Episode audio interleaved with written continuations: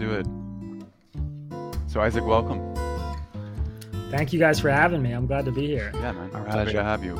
Will you do us a solid and introduce yourself to folks that are listening? Sure. Uh, my name is Isaac Saul. I am a politics reporter. I believe I'm here because I am the founder of Tangle News, a politics newsletter that summarizes the best arguments from the right and the left on the big debates of the day and then shares my take. We are uh, independent, subscriber supported, totally ad free, trying to change the news game a little bit, help America talk to each other and settle some of the big debates. That's what I'm about. Yeah. Uh, you know, excellent. Yeah, do some weird stuff on the side, but that's me. And yeah, you're spot on, brother. That's why you're here. I heard about Tangle, I think through 1440. Maybe they were running some kind of ad, click through ad for you, and started reading and was just like, man, A, the writing is great.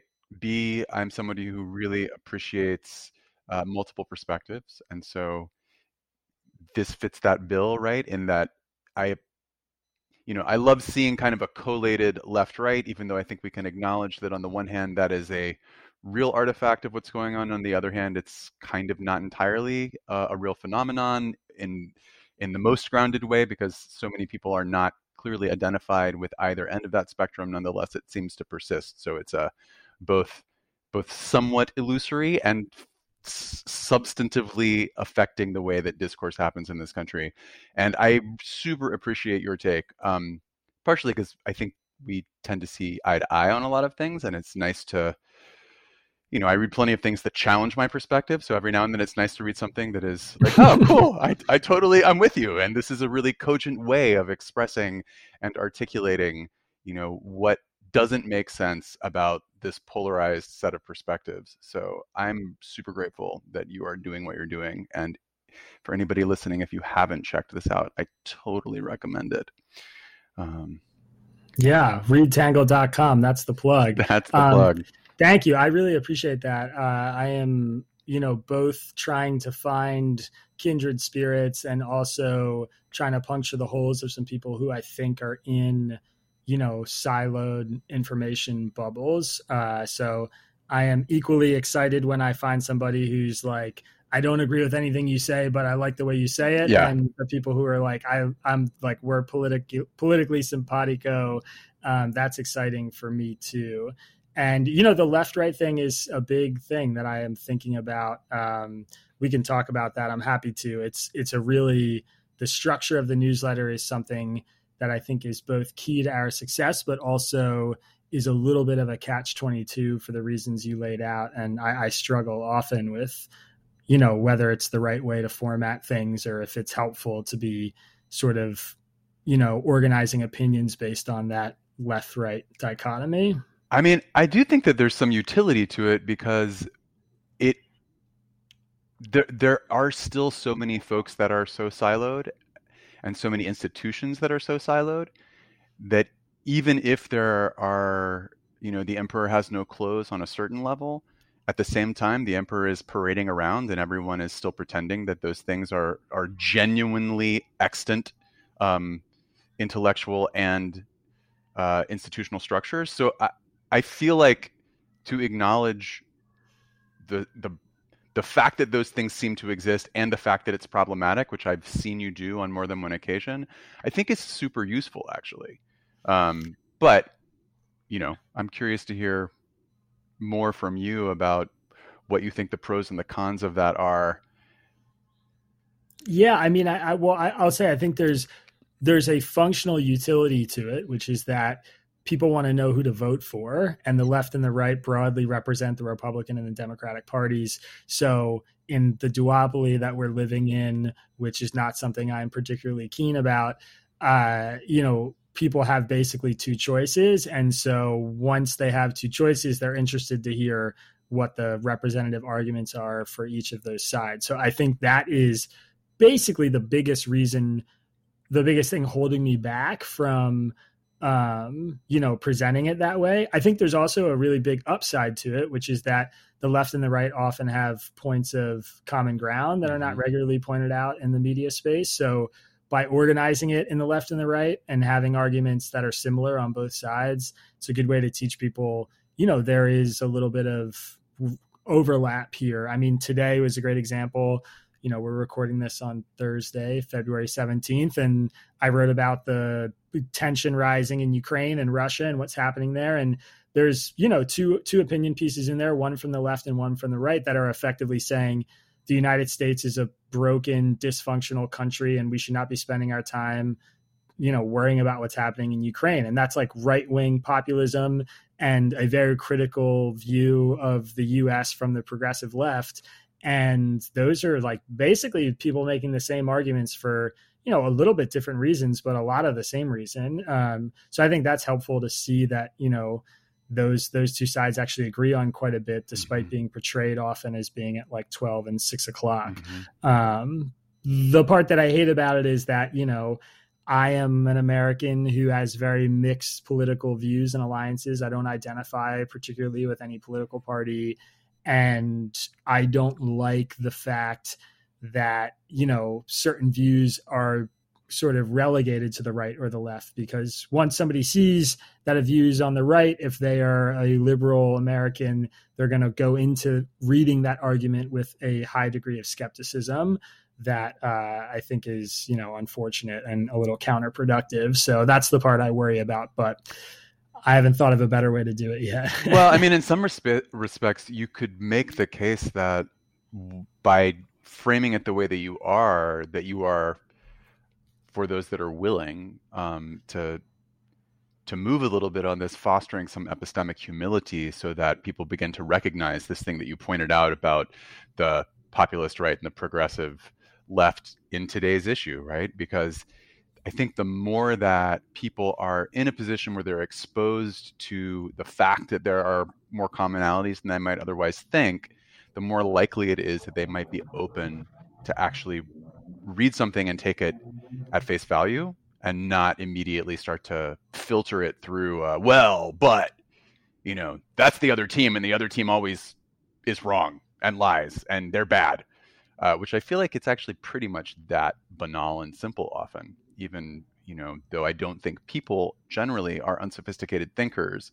i think we're at a moment where there is a lot of kind of reactive emotional capture um, that occurs when these tribal dynamics get writ large into you know pretty much all of the different aspects of the news cycle. I was reading something today, you know, where um, I don't know if you know who Heather Cox Richardson is, but yeah, of so, course, yeah, yeah. So you know, I I love Heather, and I feel like her work has taken a, a, a very interesting turn since Biden was elected, and one where I I don't agree with this the way that she's presenting her case these days because it feels very, um, quite frankly, jingoistic and propagandistic. Uh, and I was surprised by this, right? Um, and Heather, if you're listening, I would be more than happy to have this conversation with you. But you know, um, so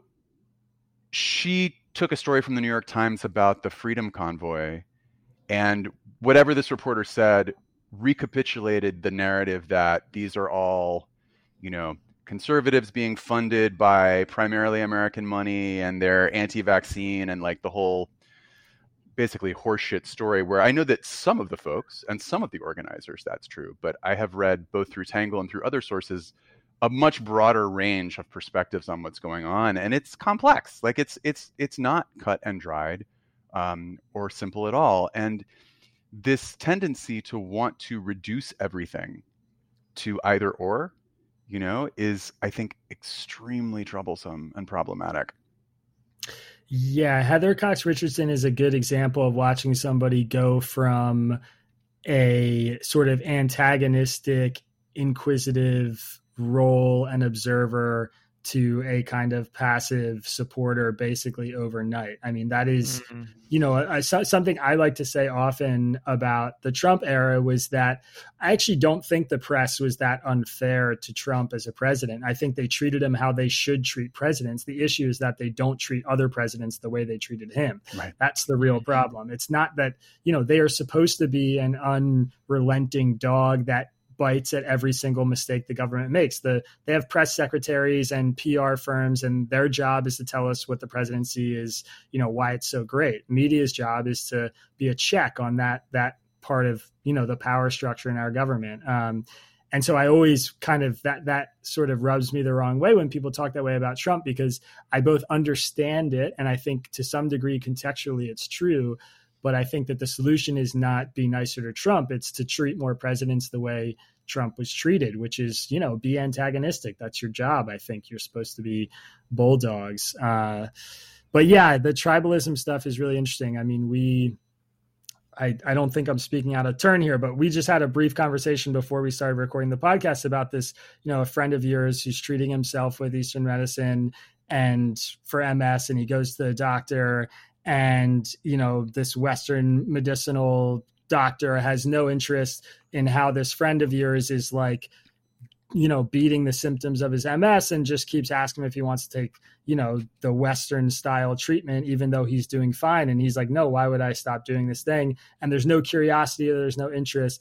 And, you know, that's a, to me, when I'm listening to you tell that story, I mean, it's a perfect analogy for a lot of the political tribalism that we have now.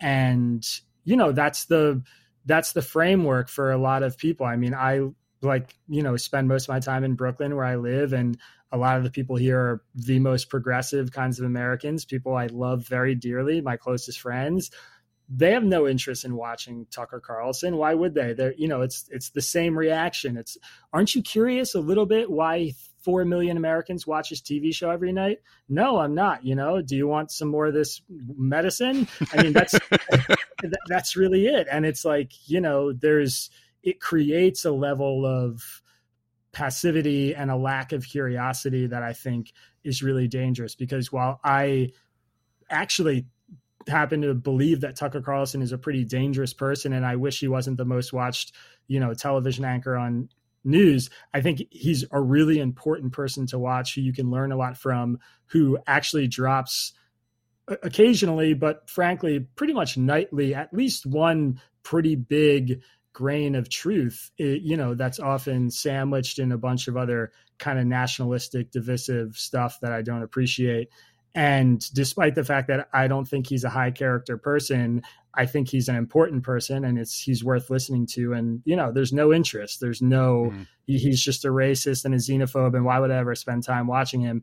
And I think that attitude is actually pretty dangerous and part of you know the political tribalism totally. and the scary yeah. moment that we're in now. Yeah, you it's know, propaganda because... is what the other people are doing. Sorry, Lucas, I didn't mean to. Right? No, exactly. Well, it's it's hard because so I'm I'm sort of in that camp because I, I'm tired of being gaslit. Do you know what I mean? And I, you're right. I think we all would uh, do much better to get a healthy dose of what exactly is the other side, quote unquote, thinking. But like, I'd rather read your newsletter. I, you know what I mean? Like I don't I want to I don't want to sit through that. Like I I would happily outsource that to somebody else. Do you know? Yeah, for sure. I mean, I I I've found in running this newsletter. I mean, I pull my readers a lot. I survey them, and um, we know from national polling in the U.S. that there's a pretty big survey bias.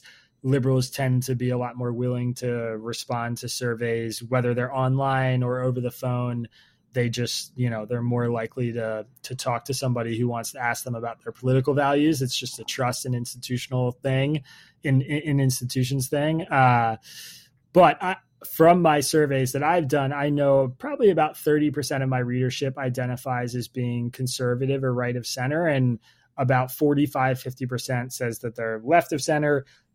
And then there's sort of this like 25, 30% that's just like we're, you know either middle or independent or fringe basically and um, i i have found that in order to get liberals to read my newsletter the most compelling way for me to frame it to them is if you want to understand how conservatives think then you should subscribe to Tangle because you'll see three really you know arguments from the right that have gone through my filter of like this is something i believe is worth reading and is relevant to the debate of the day and then you can see you know the left responding to those arguments engaging with it me engaging those arguments a little bit. And that seems to be a pretty good pull. It's like a it's like an intellectual kind of curiosity and it has to be somebody who's sort of open-minded or inquisitive or knows that they're in their own information bubble. And if i'm advertising to the right or talking to somebody who's more conservative it's like oh well I think the mainstream media is full of shit too. So come hang out with me and I'll, you know, I'll give you a little bit of both and we can mm-hmm. argue and debate. And there's a lot of interest, you know, from that side and like this sort of independent pushing back on the mainstream narrative. Now, I think there's a little bit of a trap there because the the heterodox thinkers being a heterodox thinker is kind of like an ideology in and of itself. And I think a lot of the most popular heterodox independent writers fall into that where it's like sometimes the mainstream's the mainstream because it's right and that's just like it's mm. it's close to being a, a, fair and true representation of what's going on. And so when you're always viewing it skeptically or you're always allergic to it you end up putting yourself in some some weird positions. I mean again I, the ukraine thing i think is a good example of that. I think the mainstream consensus on both sides of the aisle right now is we shouldn't go to war and we shouldn't put boots on the ground in Ukraine, but we should do everything we can to pressure Vladimir Putin to not invading Ukraine. And I think that's the right position. I think that that is what we should do. I think we owe it to the Ukrainian people. And I think, you know, if we're going to get our stick our noses into the order of the world, that's a good way to do it with sanctions and pressure and, you know, a big stick and not putting 18 year old kids in a war zone. Um, so, you know, I, eh, but, but I see a lot of people who are, because they're sort of in that heterodox ideology, and this is what the New York Times editorial board says we should do, it can't possibly be the right thing. Mm. And so they have to criticize it. And it sort of puts them in this awkward position of like, oh no, I think we should totally let Vladimir Putin run over a country of 40 million people and caused you know a giant humanitarian crisis and probably World War Three, which like I don't think is a good idea. Um, so you know, it's uh, yeah, it can it can be a trap as well. Hmm. Yeah, I mean, it ends up, I think, a, a trap, and at this point, kind of a stereotype, right? It's like I don't, I think that, at least in my mind, heterodox thinking at its best is a willingness to think and to think things through right? And not and and judge and assess and discern based on what you feel like are the merits of an argument, a position, you know, if we're looking at evidence in a case and coming up with a conclusion, like all of those things. Um, I definitely, while I am not as much of a fan of the New York Times as you are, based on what I've read in Tangle, I don't out of hand think that because it's in the New York Times, it's full of shit. Uh, though I find often, at least in areas where I know something about the topic, that there are numerous egregious factual errors that get through that don't seem to get questioned, um, which troubles me a lot because they have still so much legacy credibility and clout. Um, I, am interested. I mean, could you? I'm I'm curious. Like, yeah, the, what, the, one of the kind things, of topics come to mind. Well, one of the things that? that? I found most troublesome is you know when the sort of like 5G conspiracy theories were bouncing around. Um, the New York Times published an article that categorically stated that the 5G was safe.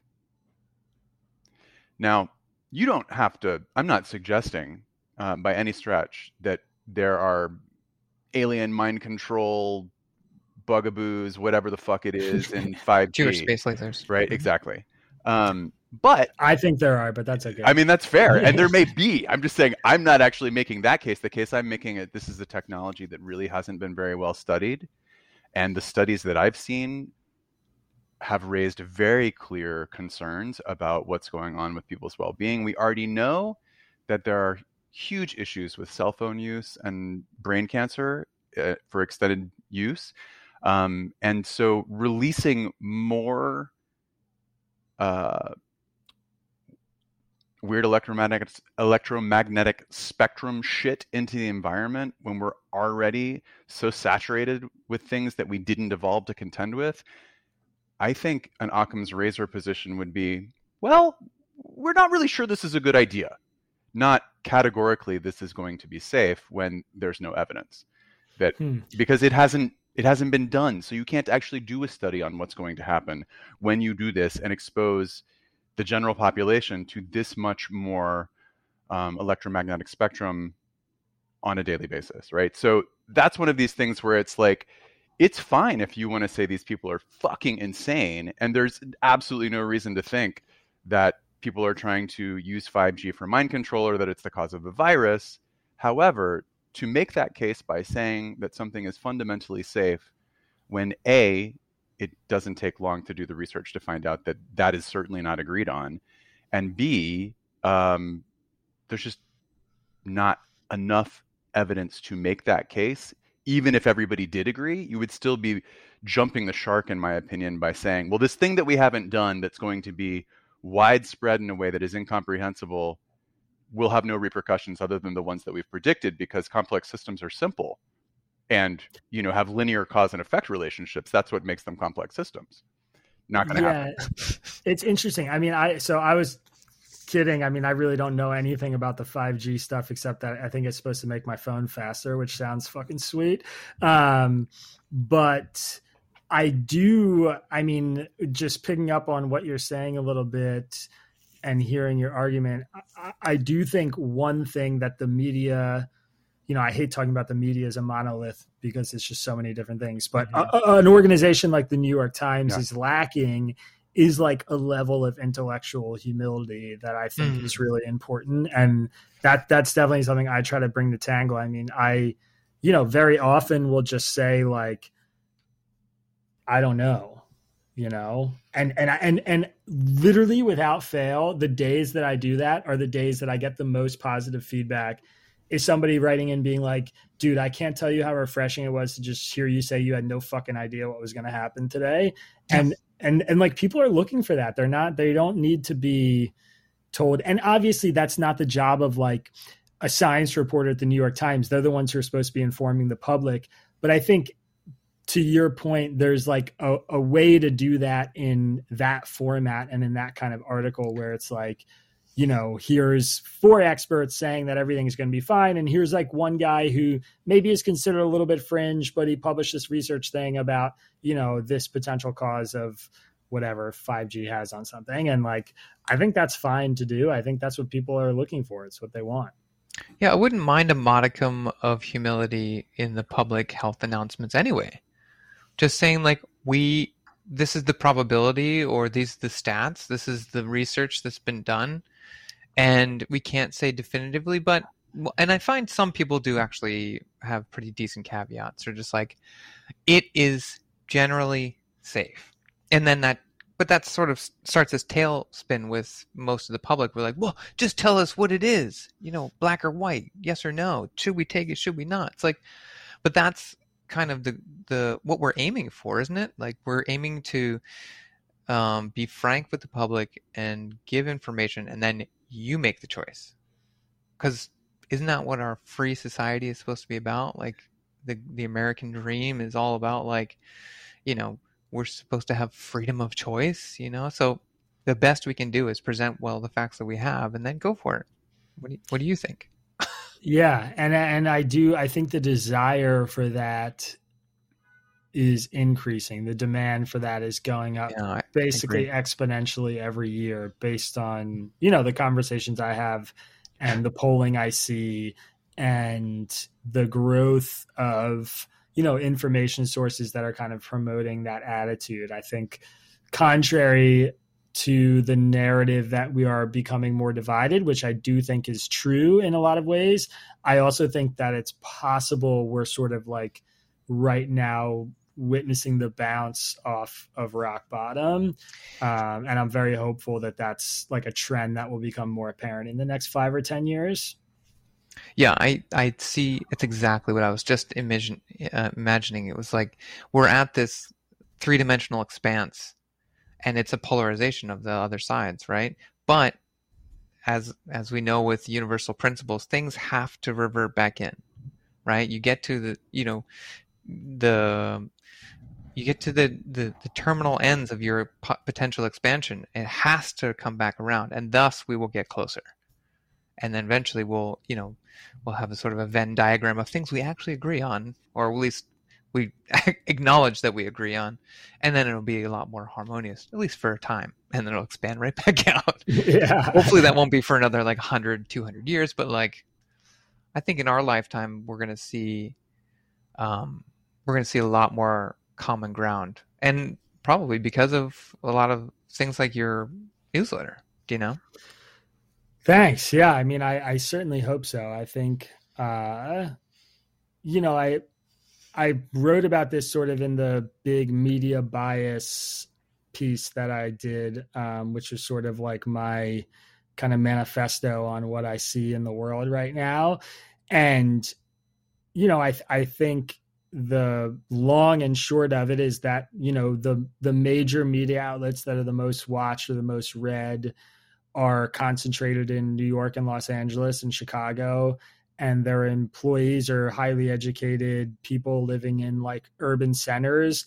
And so they present the news through that lens. And then in order to try and you know be, what i described is like because of their insecurities about living in that bubble in order to balance it out they like get on a plane and fly to rural kentucky and go into a diner and put a mic in people's faces. And the result is that people see two versions of the world which is like the new york times version and the rural diner in kentucky version and it's like 90% of the country is actually living in between those two spaces and we don't really see them that much you know I, and that's not to say i mean you know I, I don't remember how much exactly it is now. It's probably like 60 or 70% of america or something is in urban centers but like you know louisville kentucky is a different place than Sacramento, which is a different place than Seattle, which is a different place than Chicago, which is a different place than New York. So even an urban center, the politics, the makeup of the city, the way they view the world, the consequence of living in that place, you know, it reflects a lot differently on politics across the country. So um, I am like firmly do believe that people have more in common than they think or they've been told or they've been shown and that it doesn't have to be like a big kumbaya thing. I mean, that's a big big part of what I do too is like I'm not trying to get everybody to sit in a circle and hold hands and pretend we all love each other. It's not going to happen, but we have better points and counterpoints to each other's arguments than a lot of people think. And I do think that that's really important. At the very least, we can like, you know, address each other with some modicum of respect or understanding or empathy and uh, you know i try and lead with that personally in my own writing. It's not always easy to do but it's you know i think it's really important given the moment that we're in right now. I'm curious to hear see how the best way to frame this. And you if you don't want to answer this question that's totally fine. Um, bear in mind that we don't have a, a massive audience for this podcast. So, um, but I'm curious. Come on. yeah, sorry. Uh, I don't want to burst anybody's bubble, but um, no one's looked at the stats recently. Let's just say that. That's totally fair. No one has because we never do.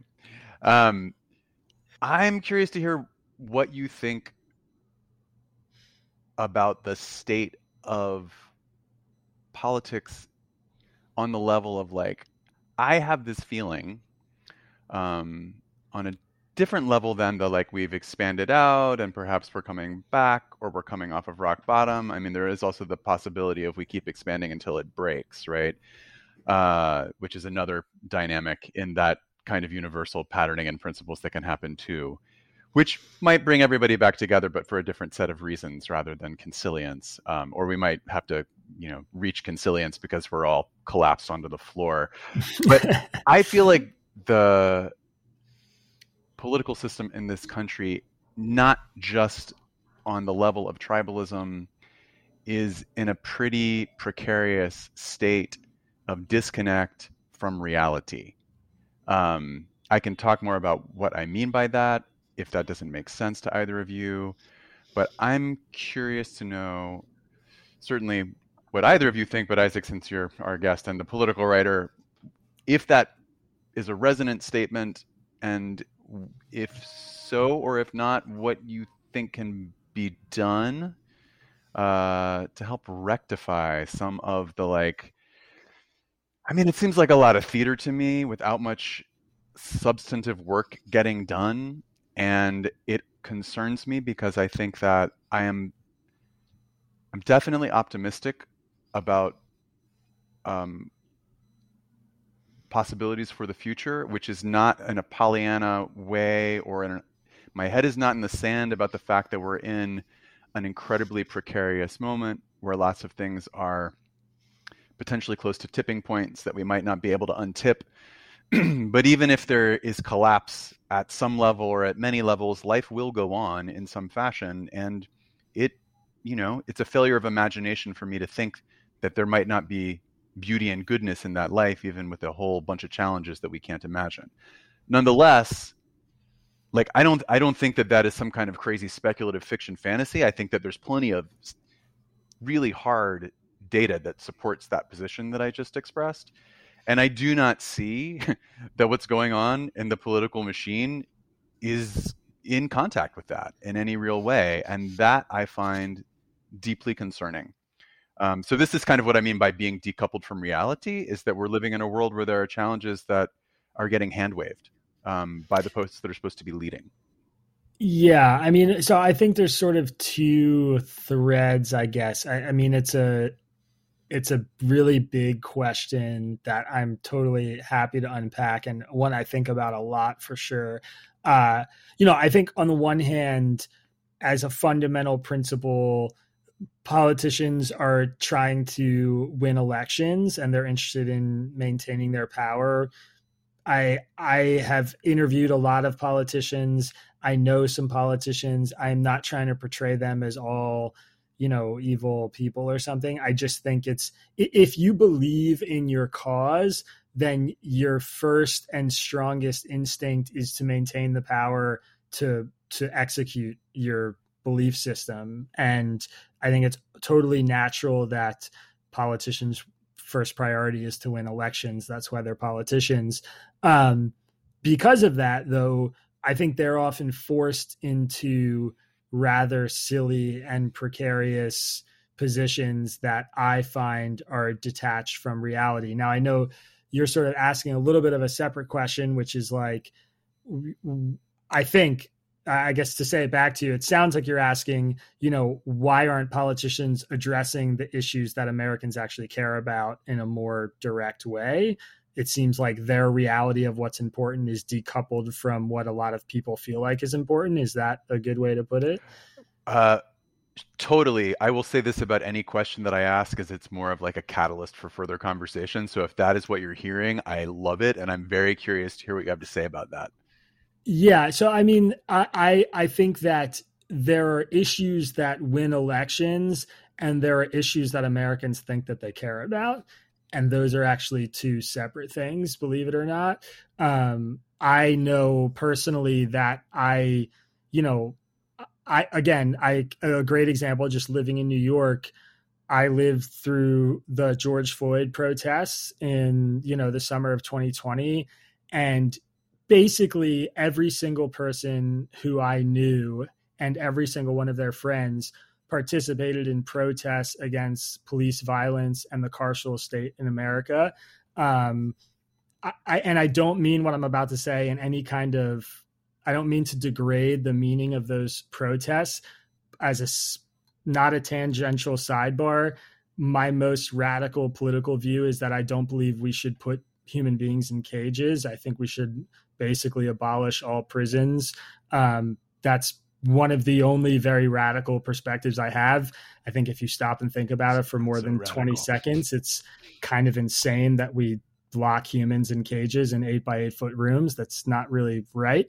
Uh, and then so enforce essentially slave labor for those people that we put in cages right, so that we can, right. yeah, totally. And also make decisions about whether we're going to put them in the cage or not based on a system that's entirely broken and has oh, a long yes. track record of, yes. coming to incorrect conclusions anyway, um, that was the only thing that mattered in New York for a year. And it was like the driving political motivator.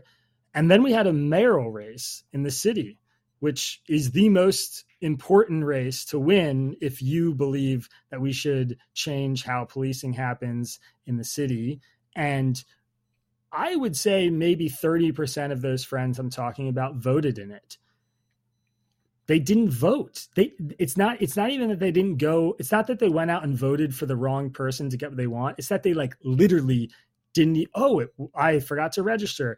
Oh, you know, whatever. I'm like I can't get out of work that day. You know, some people totally legitimate excuses, especially my friends who don't make um, as much money and can't take off from their shift to get to the polling place or whatever but like they didn't go vote. It wasn't like it was like the number one issue, but it didn't actually motivate them to go vote.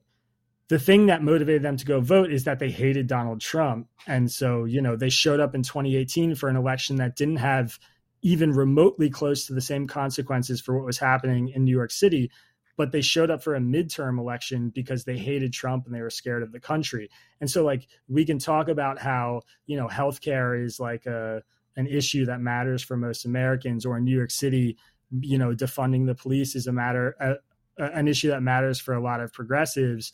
But the the issues that actually matter to people are the ones that get them to show up and participate in the democratic process. And politicians know that the things that get people to show up and participate are fear and anger. Sure. And and those are the number one and two drivers of action across the political spectrum. So if you're a Democratic politician, you could talk about up and down. I mean, t- Joe Biden's a great example. He he he passed the child tax credit. I mean, he was sending $300 per kid to every parent in America and nobody fucking cared nobody gave a shit. It was like the most transformative, seemingly should be the most transformative policy. You know, the the numbers about him lifting millions of kids out of poverty those that's not like made up those are real stats about you know the difference between having three or six hundred dollars of extra income or not and literally nobody gave a shit i mean i'm sure a lot of those families noticed briefly but when the policy disappeared, they they didn't hit the streets to protest and get it back. You know, they didn't. There there wasn't this huge uprising. It's like that's an issue that's supposed to matter, but it doesn't. So all of this, I guess, is sort of like a roundabout way of saying that the disconnect that you're sensing, I think, comes from a place of us people who are observing this you know in a way where the the ups and downs of politics sort of affect us a little bit, maybe not a ton, and we really care and we want to care and we're engaged. But like the things that we think matter are all secondary to the things that politicians really understand matter, which are like really basic human instincts about, you know, motivations, what gets them to show up, what gets them to take action. And that's why, you know, a lot of politicians spend their time trying to scare people about the other side and spend their time telling people there's a caravan of poor Hondurans coming to the border and we all better gear up or you know we're screwed or we're going to have communism or whatever. I mean, none of this stuff is like ever going to affect 99% of Americans. The things that are going to affect us are like education and healthcare and some immigration policy and you know gun control maybe if you live in certain places where that's a really big issue um so and it, I guess all that's to say that like I I think that in some ways you're almost not giving the politicians enough credit. It's like they're smarter than you think. Oh no, you know? I I am totally giving them this credit and this is actually a great refinement of the point that I'm making is that um, this whole game that's being played, right, which is being played at a certain level of, you know, consciousness, at a certain level of understanding of various kinds of psychodynamics, right? As you pointed out at the beginning of your rap, is primarily about maintaining a power base, right? And so that for me, the fact that that game is what everybody's playing is in fact the artifact that demonstrates how decoupled from the reality that I'm wishing people were attending to, especially people that are in positions of leadership, rather than the game theoretic process of just, you know, sitting on a pile of winnings, whatever, however you want to define winnings in this case, right? The power stack, right?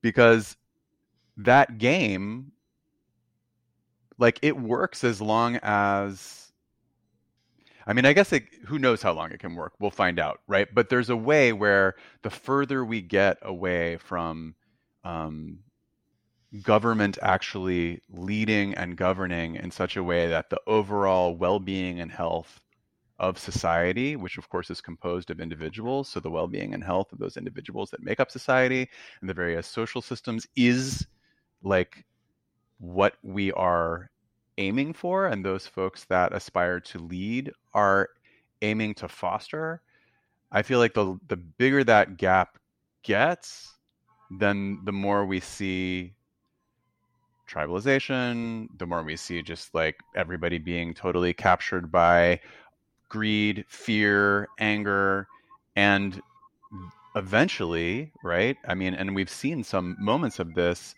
you know social cohesion comes apart more and more often, and people, you know, express their displeasure by, say, a January 6th kind of situation.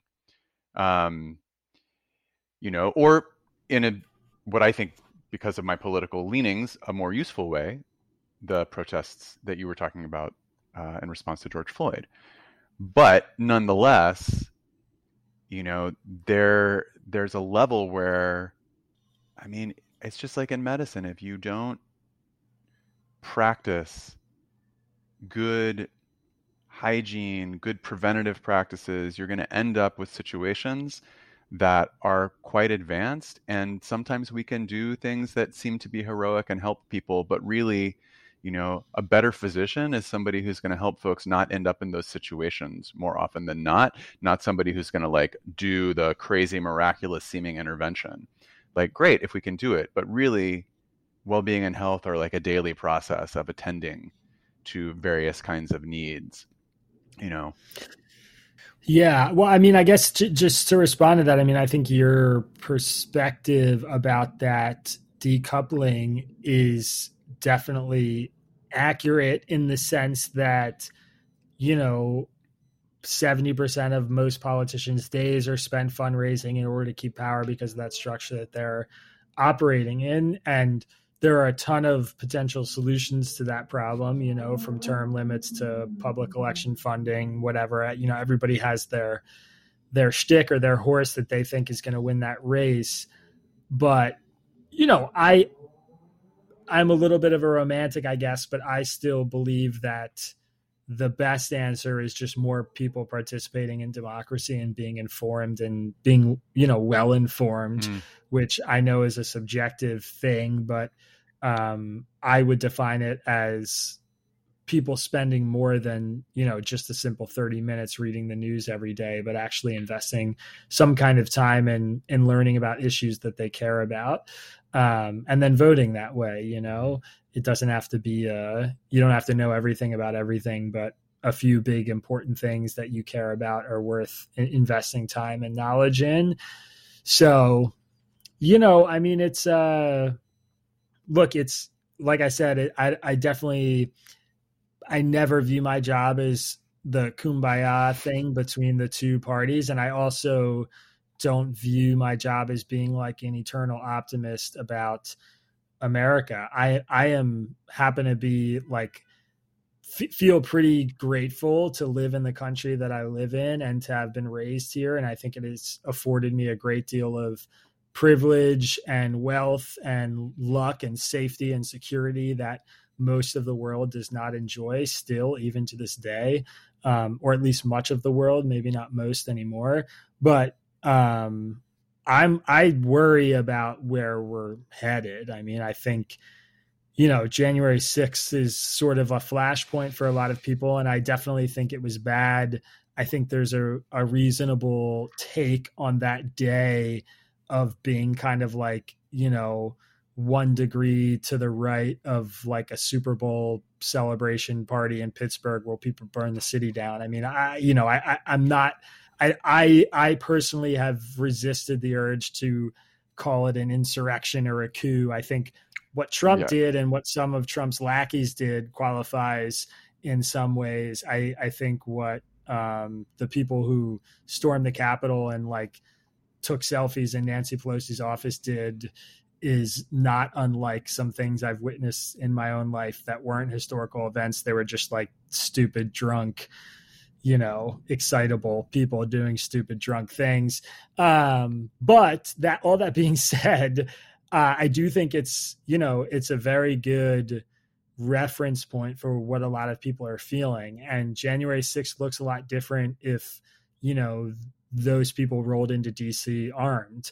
And I don't know how far off we are from that. Um, Donald Trump runs in the 2024 election and it's a close race and Republicans control Congress and they try and pull some of the stuff that Trump tried to pull in 2020 to put him in office and take over power and he shows up at the White House, you know, demanding to be let in. I don't know. Yeah. I don't know what's going to happen. I mean, that that's I do I think that's a likely thing? No, I don't think it's likely. Do I think it's possible? Yeah, definitely. I think it's totally possible. Yeah. Mm-hmm. Um, so you know, there's reason to be worried about it. And I, again, to me, the answer is like pay attention and vote and be engaged and involved. And you know, I don't buy the. I, I think a lot of people live in districts where their vote doesn't matter very much, and I understand that. But it's always going to not matter if that's your attitude. Um, and and so like at the very least you can you can try mm-hmm. well how much how much of that so what in in regards to trying to change the the voting public to an ideal state which is one that's i assume you know engaged and uh, concerned and actually utilizing the tools that are out there um, Informed How, was that one of those? Yeah, yeah, okay. yeah. Um, how much of that do you think falls on on the shoulders of changing the media dynamic, or the or the landscape, or that's an intertwined concept of the the media landscape and the who actually we choose to uh, represent ourselves in, in government. Um, because to me, it seems like, as, to your point before, I don't even think that a lot of the the elected officials represent uh, the viewpoints of their constituents. You know, they represent more of a fringe, but but because of the dynamics you had talked about, because you know the only thing that gets our attention and gets us motivated is fear and anger, and so all those politicians are represent that in their in their uh, um, jurisdiction, and so there, right there, you know, I don't know which has to happen first, or if it's so we inch a little bit closer to um, the ideal from one angle, and then we inch closer to the ideal from the informed angle. I mean, I I totally understand where you're coming from. Um, I mean, I think in this moment, I think so many people are just so incredibly exhausted from the pandemic, from, I mean, six plus years of 45, you know, because he ran for like two and two years and then we dealt with him for four years and now we're still, although quite frankly, I'm like, I don't listen to anything that says his name because I don't even read any articles. I don't care you know, except for the fact that I'd love to see a little bit of justice still now. That'd be great. but because just to give me a little bit of faith in the judicial system, and I don't have much.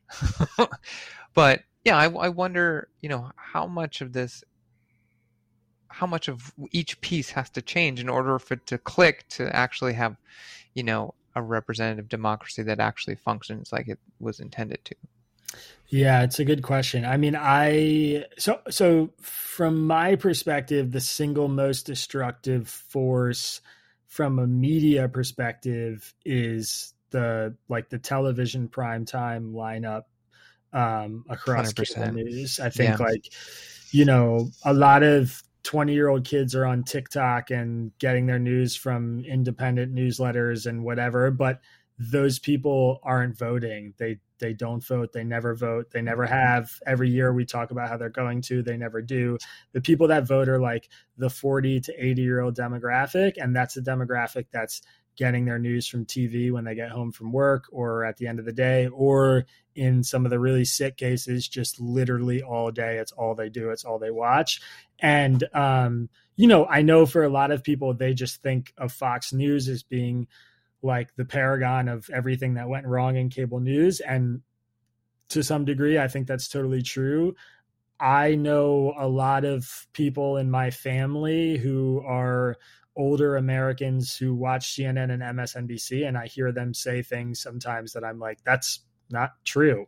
I don't know where you got that or what pundit you heard say that, but that's just total bullshit and lacks any kind of context or nuance or whatever. Mm-hmm. And, um, you know, I tell people regularly that you should not watch your news in any form. You should read it. And if you can't read it, maybe listen to it. I think there's some great podcasts out there um, and good radio news still. You know, I think NPR's gone really far left, but um, I think there's a lot of good radio. So that, that's number one for me. The other big one that everybody is talking about now or has been in the last few years is just the social media bubble and um, you know the algorithm and how it creates you know reinforces what you want. That is the biggest motivation not the biggest motivation one of the biggest motivations for what i'm doing. I mean i think fundamentally my job or what i view as my job is to get people out of that bubble. Um, is to expose people to ideas that they don't agree with uh, so in that light you know i think if you're not watching cable news and you're not just trusting anything you come across on Twitter or Facebook wholesale, you are in like a really good place as a consumer. Um, th- the other thing that I think comes after that, after those like kind of fundamental things, because like, you know, you can still find gateway pundit or Daily Kos or whatever and go off the deep end on the left or the right and read some wild stuff with Google um, is just media literacy. I mean, it's you know, it, in the journalism world, that is something a lot of people talk about. I don't think that's an issue that normal Americans care about or think about. Um, in my mm-hmm. world, it's something that is discussed all the time. Is that you know it's it's like the same thing about you know the, like the joke about how how anybody can graduate high school without knowing how to do their taxes or graduate college without knowing how to do it like why isn't there a class on this it's like mm-hmm. how, how do how yeah. do people not know the difference between an opinion piece and a news story when they open the Washington Post like that's a really big fucking deal mm. uh, and so that is up there for me in terms of like reforms and things that could change. Uh, I am in the very germane stages actually of talking about building a kind of workshop, like a media literacy workshop that's going to be like an arm of Tangle that I am going to try and spread and um, maybe present this workshop in either corporate settings or educational settings like high schools and colleges uh, you know, if you're going to talk about it, be about it. So I'm trying to be about it. And, um, you know, and, and I, I, I think it's really, really important. Like, uh, again, that article that I just released, it's at the top of my mind because I wrote it with a media bias story. You know, one of the things I did in that piece was just put the New York Times and Wall Street Journal side by side on a straight news story and show how they're covering the exact same event. And you know, I got so many people who wrote in like, wow, like that just blew my mind. I couldn't believe reading that.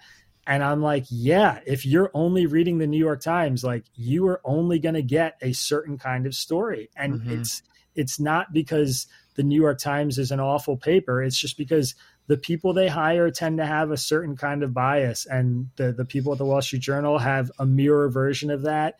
And it doesn't matter who you are, it's going to come out.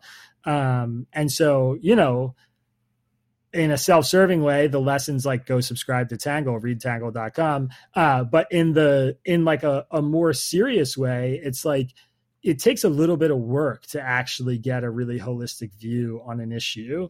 Um, and so, you know, right now the media literacy thing and informing people about how to you know navigate the news teaching them how to navigate the news i think is critically important i think it's totally irrelevant if you know 100 million americans are getting their news every day from fox cnn msnbc and twitter so to me those one and two priorities are still like try and get people off TV news and off social media. I think those are actually quite a bit harder. Um, but I would put like a level of media literacy education in public high schools pretty far up there on my list of things that I think would change the game. Do you know the Consilience Project? I do not. Cool. no. I'll I'll send it your way. Oh, I think you will appreciate. It's a um, that's kind of their project is Cool. to Mhm. create deep. Well, it's got several arms. One is kind of foundational. At the moment, most of it is is long form essays, but and the bar at the moment is also pretty high in terms of the intellectual acumen that's necessary to get through it. But the long term Mhm. goal is actually to create videos for teens and young adults. Um, Hmm. And so they're looking at basically helping people understand bias, um, propaganda, you know, various kinds of epistemic orientations, like you know how to parse your own research. Um, but it's a bunch of really brilliant people working together on um, long form written pieces that are educational in nature that are exactly in this media literacy space. Uh, so I'll send that your way. Yeah, very cool. That sounds interesting. Yeah. So I know that you have to go pretty soon. So I Yeah. wanted to see if there's anything you want to land this plane with before you have to duck out. Yeah, I mean, um, good God, open ended questions are so hard. We can also Uh, plug something too. no, look, I mean, go subscribe to Tangle. That's my baby. That's why I'm here. Yeah. Um, you know, I'm sure there'll be a link, whatever, readtangle.com is Mhm. the URL. It'll take you right there. I I think uh, I often like to land the plane of this conversation by just saying it's a really healthy thing to talk about politics with people.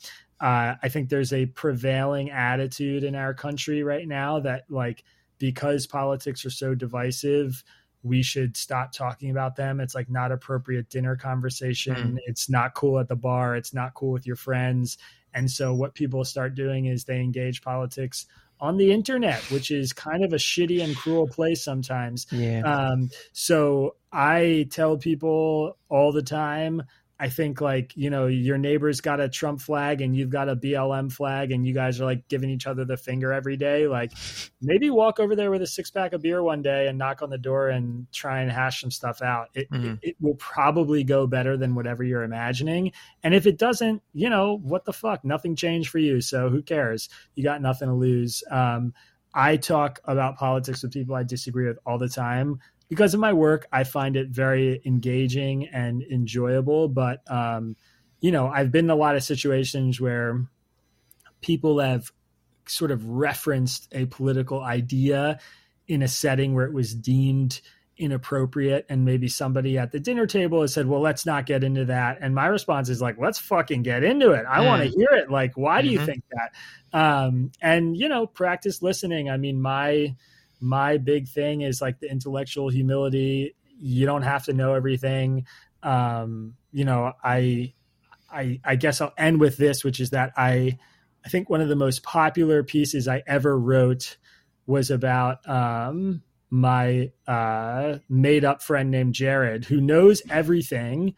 And every single time i've heard him engaged in a political discussion he's been right he just always wins the argument it's amazing and magical and whatever and I sort of open this piece describing this friend who's just like the most knowledgeable person I know.